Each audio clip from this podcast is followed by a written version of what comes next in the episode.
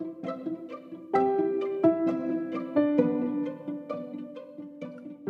beabá da sustentabilidade.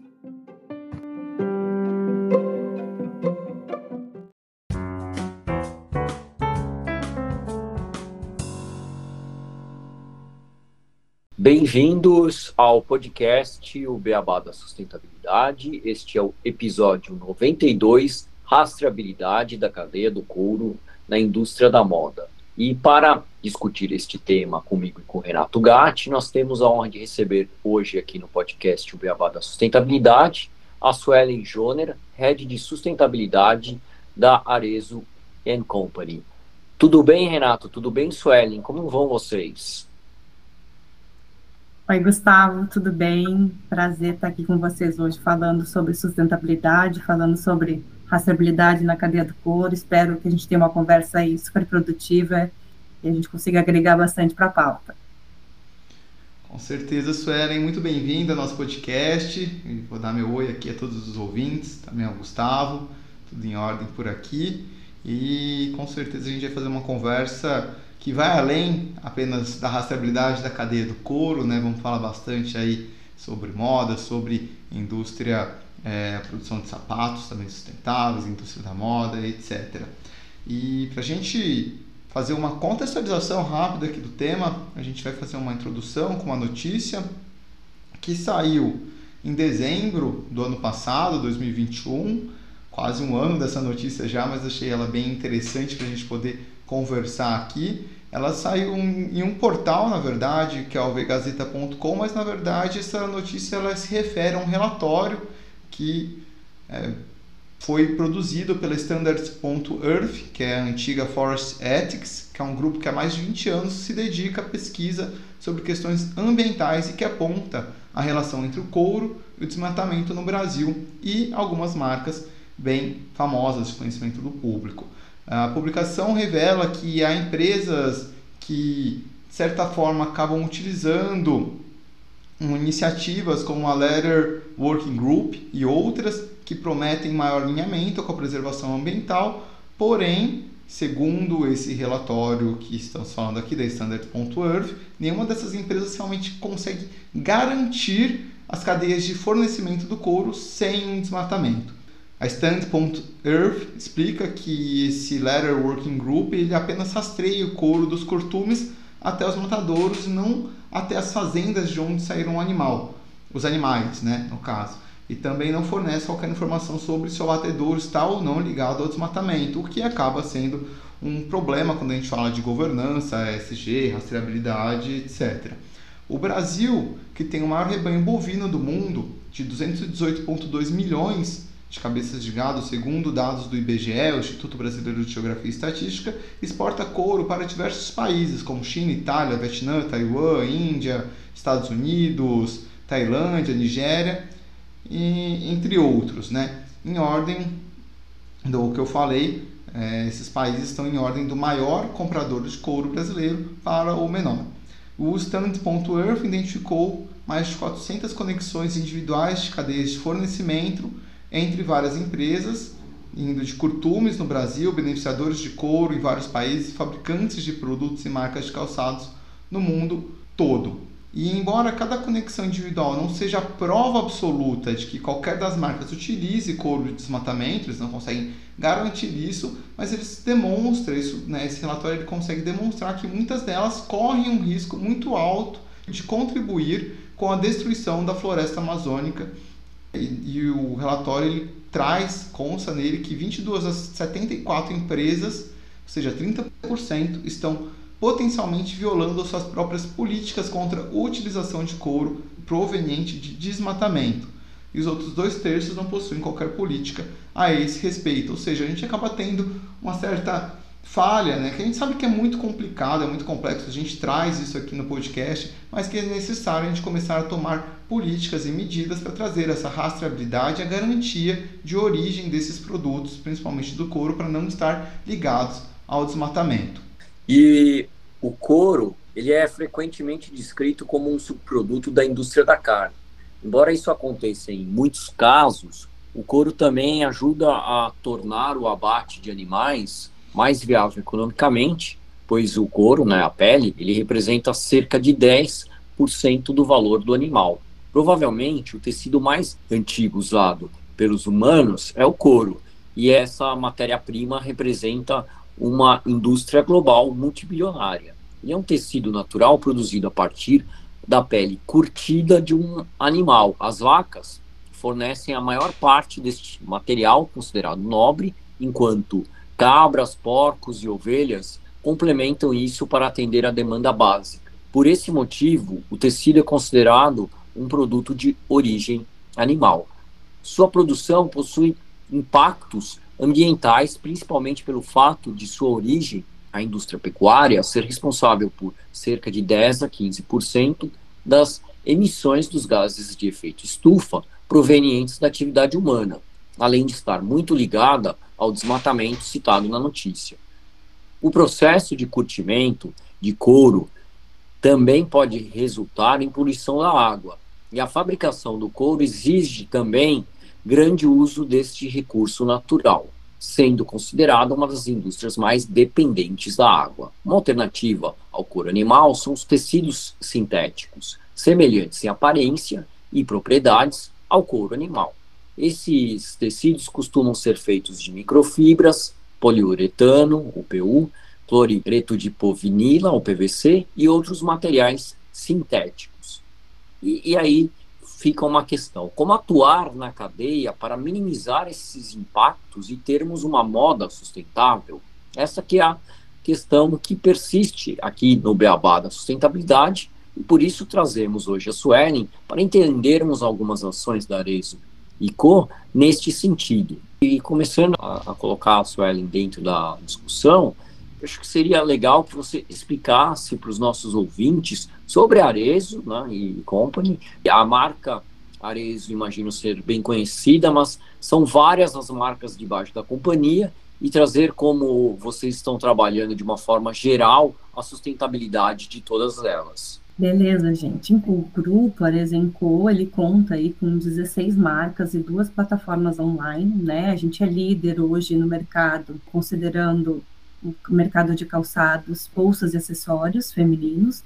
A gente conta com empresas que entraram para o grupo, que foram adquiridas aí, que contemplam um cenário de têxtil também, além do calçado, da bolsa e do acessório, como a Reserva, como a Bal, como Carol Bassi que atuam no mercado de vestuário também. Hoje, a nossa estratégia de sustentabilidade é corporativa, então a gente tem uma única estratégia que contempla o grupo como um todo, e ela está basicamente pautada em três grandes pilares, que é a cadeia responsável, que aborda aí todo o contexto que envolve a produção dos nossos produtos, sejam eles do calçado, das bolsas, dos acessórios ou da confecção, do têxtil, né, considera aí as questões sociais e ambientais que envolvem nossa cadeia de produção. Apesar da gente ter fábricas próprias, né, a gente ainda depende 90% aí de uma cadeia de abastecimento que entrega esses produtos que a gente comercializa hoje. Outro pilar onde a gente trabalha é o meio ambiente saudável, onde a gente aborda temas que vão desde das matérias-primas utilizadas para desenvolvimento dos nossos produtos até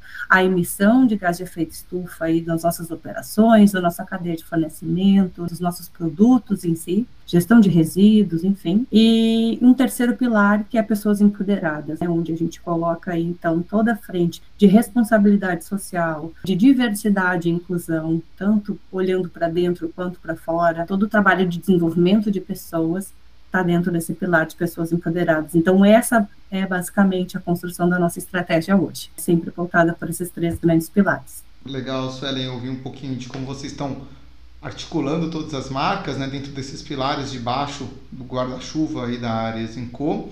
E uma iniciativa que a gente viu que vocês possuem, e por isso que a gente trouxe todas as notícias do couro, né, que chamou bastante atenção, é justamente em relação a essa matéria-prima. Afinal, como você bem ressaltou, é uma dos maiores produtos de vocês e das marcas acabam sendo sapatos, bolsas e acessórios que dependem desse produto. É, e a gente trouxe na notícia, acaba tendo alguns impactos muito ligados ao desmatamento, principalmente. Então eu queria saber qual na sua visão, que hoje acabam sendo as maiores dificuldades em se ter uma cadeia do couro de fato sustentável e como que a Arezo está atuando para trazer isso aos seus consumidores e fazer uma mudança no mercado para a gente acabar com essa produção que acaba impactando o meio ambiente e termos uma produção sustentável que foca no desenvolvimento sustentável. Beleza, Renato. Então, para cada um desses pilares que eu citei, que fazem parte da nossa estratégia, a gente tem compromissos públicos né, assumidos em cada uma dessas frentes. E olhando especificamente no pilar de cadeia de fornecedores responsável, a gente tem um compromisso que é ter a nossa cadeia rastreada e certificada até 2024. Dentro desse compromisso público, a gente inicia então um projeto de rastreabilidade do couro, considerando aí todo o couro utilizado nas nossas cadeias e em todas as marcas. É um trabalho muito complexo, como vocês mesmos trouxeram. Existem muitos caminhos para garantir uma utilização de couro de uma forma mais sustentável, que considere aspectos não só ambientais, mas também sociais dentro desse cadeia de produção que envolve o couro. Então, uma delas é que a gente trabalha com boa parte do nosso couro certificado, a gente tem 72% já do couro utilizado na nossa cadeia de fornecimento com certificação LWG, que é a certificação internacional para couro, ou a CSCB, que é a certificação nacional. Adicionado a isso, a gente tem esse trabalho de rastreabilidade que a gente inicia em 2022, então, que tem como objetivo né, garantir para o nosso consumidor final que o produto que a gente comercializa, a matéria-prima que esse produto utiliza, não tem nenhuma relação com desmatamento na Amazônia ou em qualquer outro bioma brasileiro. Então, a gente faz uma parceria com uma empresa de tecnologia que trabalha com validação de blockchain. A gente está atualmente, nesse momento, a gente está numa fase do projeto onde a gente já tem todo o desenho do fluxo mapeado. Nosso objetivo é fechar o ano de 2022 com 20% do couro rastreado na nossa produção. E a gente está bem confiante que a gente vai alcançar. O nosso maior desafio aqui, considerando esse mapeamento e essa rastreabilidade, levando essa transparência para o consumidor final, para todos os públicos com os quais a gente se relaciona, é conhecer, porque é uma cadeia muito ampla, a gente não se relaciona com todos os elos dessa cadeia, então, a gente tem um trabalho enorme de engajamento com esses elos, está falando aqui de muitas etapas até chegar lá na fazenda de cria desses animais, onde os animais nascem, onde eles são criados para depois serem abatidos. A gente vê aí setores da carne trabalhando contexto da raciabilidade há muitos anos e não conseguem, não conseguiram ainda chegar a essa entrega considerando todos esses desafios que o nosso setor tem. A gente, como sendo o setor da moda que utiliza o couro a gente tem alguns desafios extras que o setor da carne, por exemplo, não enfrenta. Para vocês terem uma ideia, acho que uh, o próprio Gustavo trouxe ali na fala dele alguns dados, né, sobre os números do couro. A gente, boa parte do couro produzido no Brasil não fica no Brasil, ele é exportado.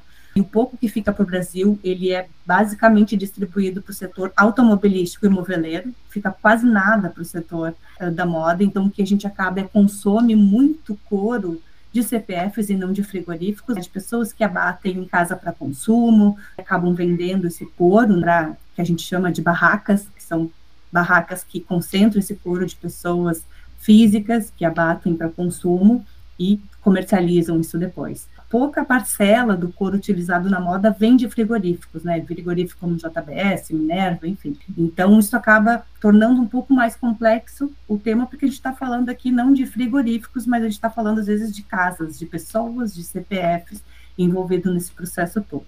Isso tira um pouco da, da industrialização, da tecnologia do processo, e a gente acaba tendo um processo manual de mapeamento, né, de desenvolvimento de elos da cadeia que não tem processos, não tem ferramentas tecnológicas que a gente possa, consiga se plugar e obter informação de uma maneira mais fácil. E a gente viu isso nos pilotos que a gente fez agora recentemente para validar o nosso modelo de rastreabilidade. Muitas informações ainda dependem do input humano, porque são papéis, são coisas né, físicas e que eles não têm tecnologia para poder trabalhar nessas APIs aí de sistemas a gente entende né, que a rastreabilidade ela vai se dar através de notas fiscais e carimbos de couro, porque é onde a gente consegue identificar o animal lá desde da chegada dele nos perfumes, quando esses animais ou essas barracas ou essas pessoas entregam esse couro para quem vai fazer o beneficiamento dessa pele, eles recebem um código, eles recebem um número e esse número acompanha ele até o fim da vida dele.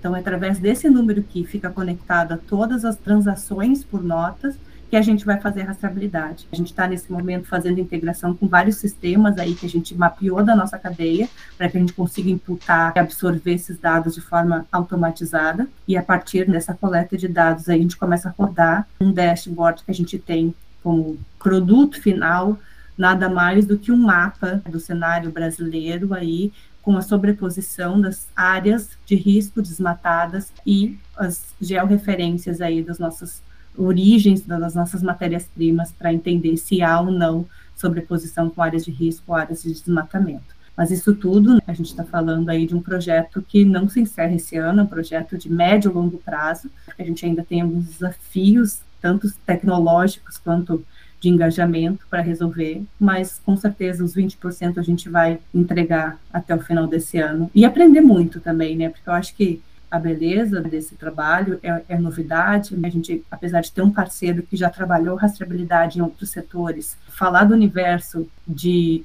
couro para a moda é um contexto diferente de como, por exemplo, eu falei, né, trabalhar a rastreabilidade da carne, né, porque a gente tem muito menos elos nesse processo do que do couro, né? A gente está falando às vezes do couro, a gente tem mais de sete elos até chegar de fato no couro pronto para consumo, para produção do sapato ou da bolsa, isso acaba tornando muito complexa a cadeia. Bom, então a ideia é você conseguir rastrear no final, você saber de cada produto final que você gerou, até o animal, passando por todos os outros elos da cadeia, você, você saber qual foi a composição daquele produto final, né? nesse sentido. E aí a gente tinha uma pergunta aqui que era falando em relação às tecnologias que vocês estão usando para fazer essa certificação e rastreio da cadeia. E eu queria entender se isso é um movimento geral da indústria da moda, um movimento que vocês estão fazendo em conjunto com outras indústrias ou outras empresas, ou é um movimento específico da Arezzo Co? O movimento da, da transparência, né, da rastreabilidade, não só do couro, mas de outras matérias-primas como o algodão, é, é um movimento global quando a gente olha para a moda, por vários motivos. Porque os consumidores, o mercado em si, está cobrando, ele quer saber de onde vem, ele quer saber como que é feito, quais as condições de trabalho das pessoas envolvidas no processo de produção das suas roupas, dos seus calçados, elas querem saber se tem ou não relação com desmatamento. Então, isso é um movimento global, sim. Esse trabalho específico que a gente está fazendo de rastreabilidade do couro para emprego na moda, a gente até pesquisou para ver se tinham outros parceiros fazendo, porque seria muito importante para nós conversar ou até se conectar com essas empresas, mas a gente não encontrou. A gente vê muito o mercado da carne, está né, super avançado, que é o, o setor mais avançado ainda quando a gente fala em raciabilidade no mundo, aí. Eles estão há muito tempo trabalhando isso e enfrentando todos esses desafios por pressões da população, do mercado como um todo, mas a gente não conseguiu, infelizmente, se conectar com ninguém para fazer, porque seria muito mais fácil o processo se a gente conseguisse se conectar. E pelo fato de a gente não utilizar tanto couro de frigorífico, a gente também não conseguiu se plugar com essas iniciativas que envolvem os frigoríficos, porque nosso couro não vem deles. Então, infelizmente, a gente está tendo que fazer um trabalho, uma carreira solo aí, de uma coisa bem complexa. Talvez tenham em outros lugares do mundo aí que a gente não conseguiu mapear, porque a gente, inclusive, quando a gente iniciou esse projeto, a gente conversou com várias empresas que poderiam nos auxiliar nesse processo, né, a gente escolheu a Block Force para nos apoiar, mas a gente conversou com empresas gringas aí também que tinham iniciativas de rastreabilidade em outros setores, que também não conseguiram nos trazer nenhuma referência de benchmark estrangeiro que trabalhasse couro especificamente para a moda. Mas, com certeza, esse movimento de rastreabilidade, de levar transparência para o consumidor final com relação à origem das matérias-primas, é um movimento global, sim, que a moda vem fazendo já há alguns anos. É uma construção que vocês estão fazendo praticamente do zero de como fazer essa rastreabilidade da cadeia do couro aqui no Brasil. Totalmente do zero.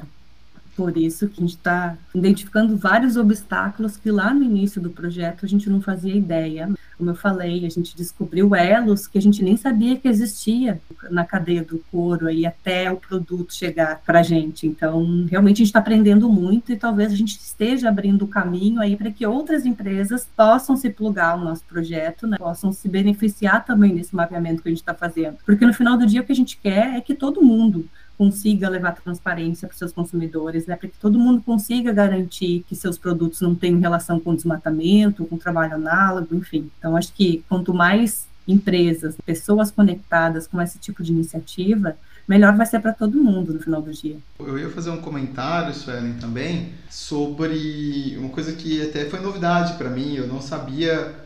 Eu, eu acho muito legal essa construção que vocês estão fazendo, esse trabalho de sustentabilidade, porque eu, eu não tinha conhecimento da origem desse couro. Para mim, vinha na maior parte dos, dos, grandes frigoríficos. E aí você fala, pô, já tem um trabalho de rastreabilidade, mas não, tá vindo do pequeno produtor, o que é realmente uma grande dificuldade de você trazer é, tecnologias, de você trazer uma melhor rastreabilidade. É legal que vocês já descobriram isso, vocês já estão atuando e fazendo toda essa construção, desbravando esse mercado. É, como que vocês estão trabalhando também em relação aos consumidores para comunicar todo esse trabalho que vocês estão fazendo, para falar, olha, estamos fazendo um movimento de sustentabilidade, estamos trazendo, fazendo todo um trabalho, as metas também de certificação do couro e aí vou emendar uma outra, não sei se vai ficar muito grande, qualquer coisa posso perguntar depois, mas se vocês já buscaram alternativas, se vocês investem em pesquisa, desenvolvimento para alternativas, às vezes, a esse produto também, dada essa dificuldade. A gente citou o couro sintético, vi já alguns estudos não aprofundados, mas de análise de ciclo de vida que talvez não seja a melhor solução, que também tem seus grandes impactos, mas se vocês olham para todo, toda essa outras alternativas né, para e comunicar isso para o consumidor.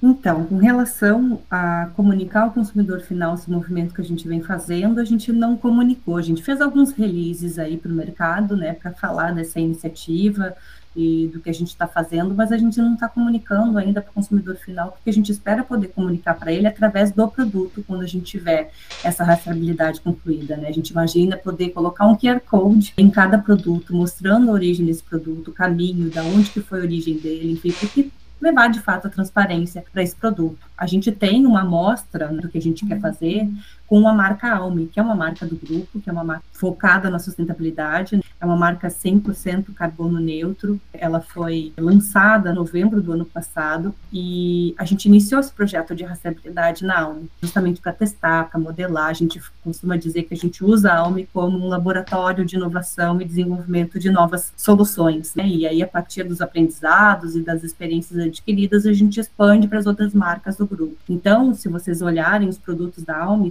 todo produto da Alme tem um QR Code que mostra todo esse caminho, onde que foi feito, quem fez, quais processos esse produto passou, qual a pegada de carbono em cada uma dessas etapas que esse produto passou. Então, ela traz essa transparência. Nosso objetivo é poder chegar nesse nível quando a gente olha para produtos das marcas do grupo que utilizem do couro. Tem um QR Code contando toda essa história para o consumidor final. Eu, provavelmente, né, o ano que vem a gente vai contar um pouquinho mais dos avanços que nós tivemos aí com relação a essa jornada do ano 1, falando um pouquinho dos 20%, como que foi, o que a gente já conseguiu alcançar. A gente consegue, digamos, dizer que a gente já consegue rastrear 100% de uma marca X ou Y. É, a gente tem alguns objetivos aí, metas extras aqui internos com a gente, que seria para alcançar, para a gente poder comunicar. E com relação à questão das alternativas ao couro, né, a gente já trabalha com algumas alternativas, a gente já trabalha com sintético, algumas marcas, a gente tem inclusive na Capri, que é uma marca do grupo, uma linha vegana, a gente tem alguns trabalhos, algumas aproximações que envolvem desenvolvimento de alternativas que utilizem material similar ao couro feito de outros componentes naturais, né, vegetais, a gente tem estudos, a gente tem aproximações com pessoas startups e pesquisadores que estão trabalhando nessas alternativas, mas a gente ainda não tem nada consolidado, nada formalizado, nada escalável ainda a nível nacional. Por exemplo, que a gente vê no mercado do estrangeiro de grandes marcas aí de luxo se conectando com startups, empresas que trabalham com couro de micélio, couro de cactos. A gente já contatou muitas dessas empresas e, e por ser um mercado ainda em crescimento, em desenvolvimento, eles não estão mais abertos a novas parcerias. Então, a gente tem que, de fato, buscar soluções que estejam bem no comecinho, que sejam bem embrionárias para que a gente possa investir, para que a gente possa acompanhar todo esse desenvolvimento. Na próxima, quando a solução estiver a alcance na escala da produção mesmo em massa, que poderia apoiar nessa substituição gradativa ou nessa solução mesmo de alternativa ao couro. É, de desenvolvimento de produtos, a gente sabe da dificuldade, até mesmo na construção busca de informações sobre a estabilidade do couro. Eu senti dificuldade em achar algumas algumas informações, algumas notícias, mas teve uma tecnologia, não sei se você já ouviu falar, mas que eu acho que talvez possa guiar ou ajudar, enfim, que é uma startup brasileira, não sei se vocês estão envolvidas nisso também, né, que está trabalhando com um conceito de créditos do couro, tipo um créditos de carbono para tentar mitigar os impactos desse material. Vocês estão vendo, além da rastreabilidade, outras alternativas como esse crédito de couro, enfim, que possa trazer toda essa sustentabilidade para a cadeia de valor da empresa né, nesse sentido? Essa solução específica que tu trouxe, eu não conheço, eu desconheço ela, mas está na nossa estratégia, é um compromisso público nosso também neutralizar as emissões de escopo 3. A gente já neutraliza escopo 1 e 2, escopo 3, uhum. então entraria toda a nossa cadeia de produção, a gente já inventaria o nosso escopo 3, que diz respeito toda a emissão de carbono oriunda dos nossos processos, dos processos produtivos e dos nossos produtos, lá desde a extração da matéria-prima, já está né, no nosso radar e é um compromisso assumido até 2024 neutralizar 100% desse escopo 3.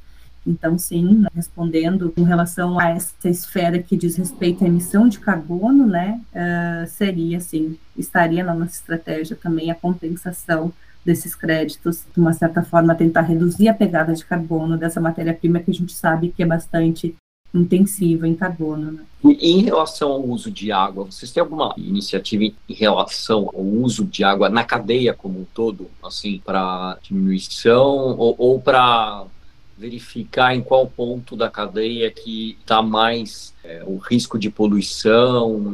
A gente até viu em algum episódio que a gente, eu já não lembro exatamente qual, que a gente falou sobre o, caso da Índia, né, que tem os rios com muita poluição relacionada aos curtumes. Queria saber se aqui no Brasil como é que está nesse aspecto e, e se vocês como produtor final, vocês têm algum relacionamento nesse sentido com o produtor mesmo do couro? A gente não tem nenhum trabalho específico né, de, de desenvolvimento olhando para o tema de gestão de efluentes né, da nossa cadeia, mas o que a gente tem mapeado né, no trabalho diagnóstico que a gente fez com a cadeia de fornecimento é que mais de 90% dos fornecedores dos costumes que a gente trabalha tem ciclo fechado, ou seja, eles não descartam o efluente. O efluente tratado vira insumo para consumo novamente e tem um ciclo, né, eh, digamos, infinito aí de consumo de água.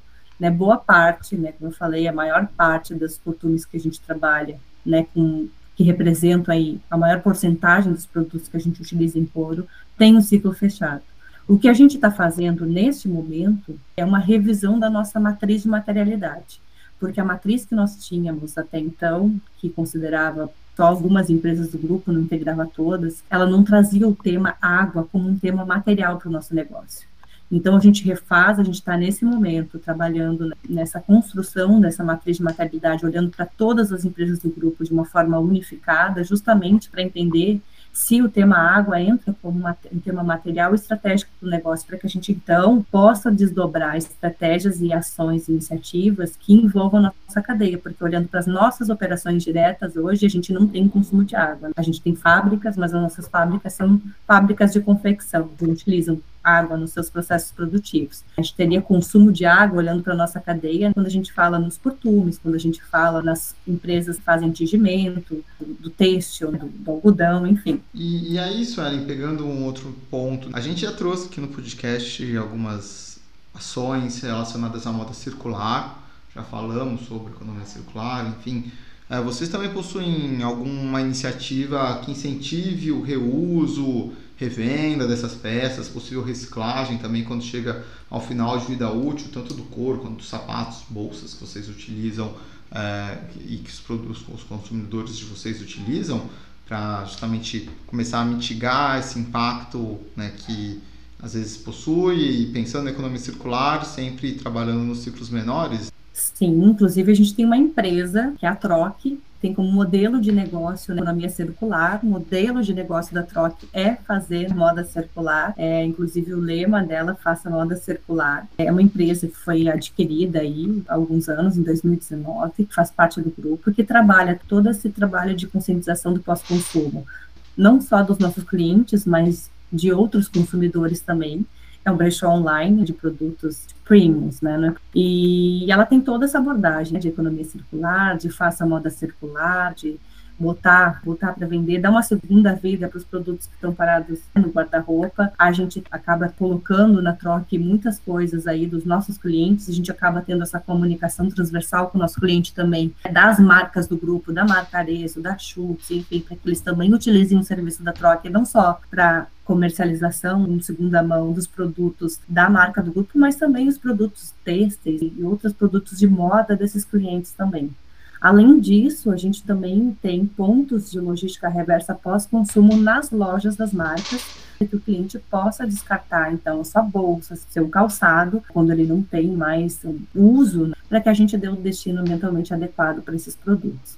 Então, a gente trabalha nessas duas frentes. O serviço que a gente disponibiliza no ponto de venda, ponto da marca, e todo o serviço que envolve a troca, que trabalha a economia circular sob uma abordagem mais ampla, que vai além dos produtos comercializados pelo grupo. A troca ela faz alguma remanufatura ou não? É só uma plataforma mesmo de revenda de produtos ela faz alguns reparos, algumas questões né, de alguns produtos que chegam lá que necessitam, que ficam em condições. Claro, ela tem uma curadoria super rígida, mas alguns produtos chegam lá em que um reparo pequeno pode colocar ele de novo para comercialização, né? Então, reparos pequenos, enfim, coisas mais finas são feitas sim para que o produto fique viável para comercialização novamente. Legal, excelente. Bem bacana a gente saber um pouquinho sobre essas alternativas também, né? Essa moda circular é bem importante termos marcas que incentivam empresas, né? Que incentivam esse tipo de pensamento. Legal saber que vocês têm a iniciativa da Troque e outras iniciativas, né? Que todas as marcas, o grupo Arezzo Co também possui.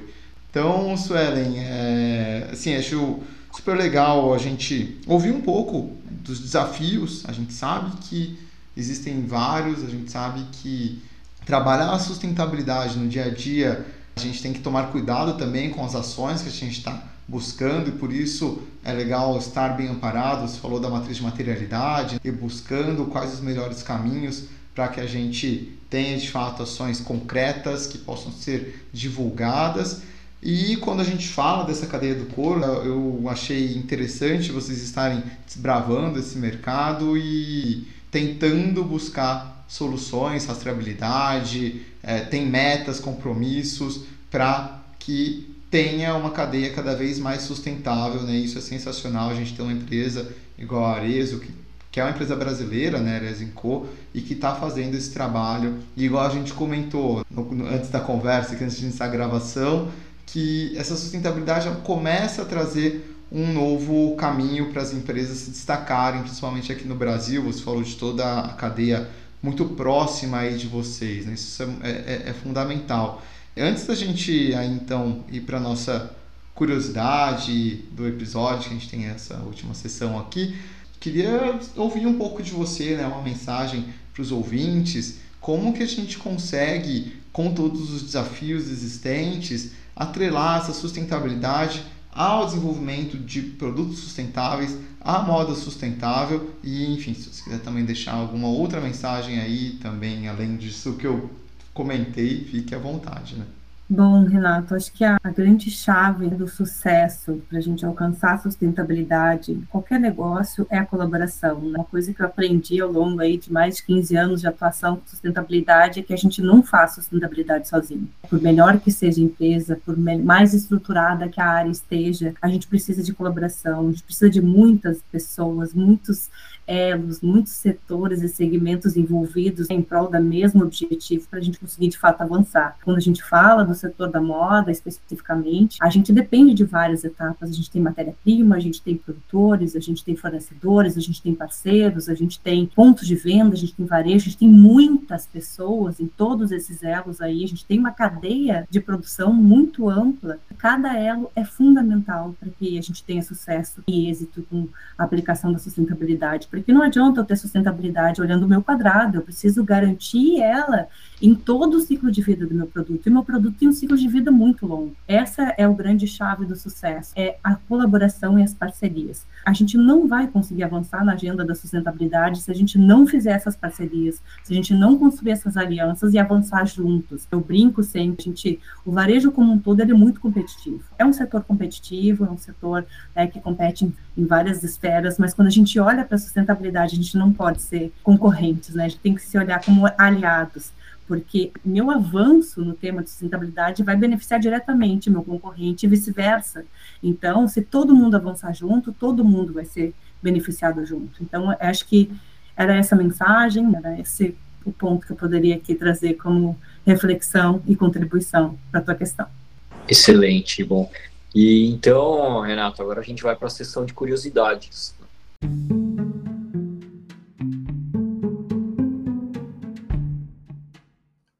Curiosidades.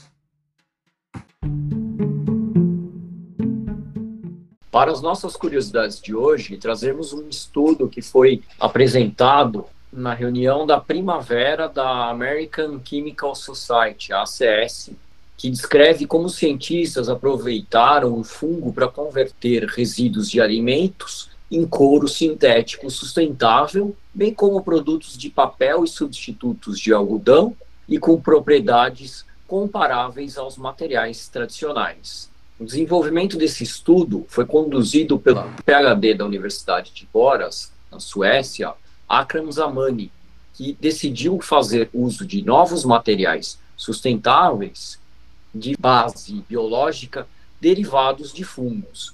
Ela utilizou restos de pão amanhecido de supermercado que foram secos e moídos para alimentar os fungos. Os pesquisadores misturaram as migalhas de pão com água em um reator em escala piloto e adicionaram esporos da espécie Rhizocus delemar, que normalmente podem ser encontrados em alimentos em decomposição.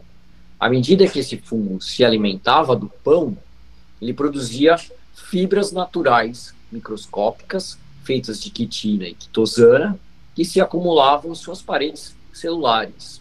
Após dois dias, os cientistas coletaram as células e moveram lipídios, proteínas e outros subprodutos que poderiam ser utilizados em alimentos ou rações.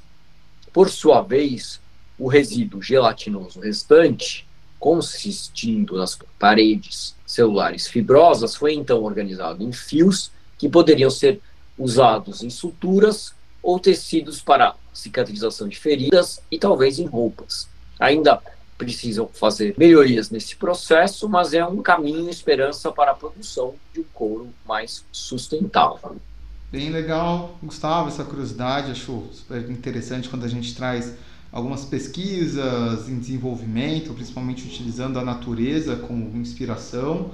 A gente sabe que tem muita coisa a ser feita ainda. A Suelen até mesmo comentou né, de algumas iniciativas que às vezes não, ainda precisam escalar, ganhar força, mas é legal quando a gente vê e traz iniciativas né, e que a gente possa ter empresas que busquem também essas iniciativas, igual a Arezo, e que financiem, que vão atrás de alternativas, que isso é sensacional. Queria, Suelen, te agradecer a sua participação, agradecer também aos nossos ouvintes. É um tema que é bem legal da gente trazer aqui no podcast, que eu acho que a gente tem que trazer cada vez mais essas discussões de rastreabilidade, de como os ouvintes né, como os consumidores buscam empresas que fazem ações em prol da sustentabilidade e que dessa forma, né, igual a Suelen comentou, unindo vários pontos, a sustentabilidade não se faz sozinho, todo mundo trabalhando em conjunto, a gente vai atrás de um desenvolvimento mais sustentável de produtos e de empresas. Então, obrigado, Suelen, obrigado aos nossos ouvintes, até o próximo episódio do Beabá da Sustentabilidade. Obrigado, Renato. Obrigado, Gustavo. Foi um prazer estar aqui com vocês falando um pouquinho né, sobre as iniciativas de sustentabilidade da Desenco e queria parabenizar vocês pelo trabalho de levar essa agenda, de levar a discussão, colocar as empresas que de fato estão avançando no tema e para compartilharem suas boas práticas para que outros também possam se inspirar e atuar junto com a gente. Obrigada. Ah, obrigado, Suelen. Primeiro, obrigado pelo elogio ao, ao, podcast. Né? E é legal a gente também ter visto soluções que estão sendo criadas aqui no nosso país, soluções de tecnologia, soluções de rastreio de cadeia, né? Que acho que são os pontos mais importantes. A gente trouxe algum tempo atrás um episódio que a gente falou sobre o que está sendo feito na Europa em relação a soluções de rastreio de, de produtos que eles estão tendo legislação para isso, para criar os códigos digitais de produtos, de forma a ter nesse código digital todo o rastreio da cadeia que foi feito. E é legal que a gente saber que aqui no Brasil a gente está indo na mesma direção e demonstrando que a gente vai ser competitivo nesse mercado e vai ser sustentável nesse mercado futuro do ou já atual em relação aos produtos de sustentabilidade. e, e também agradecer aos nossos ouvintes por terem nos escutado até agora, pedir novamente as cinco estrelas no Spotify, o like no YouTube, o coraçãozinho no Instagram e dizer para eles que aqui o Beabá é sustentável.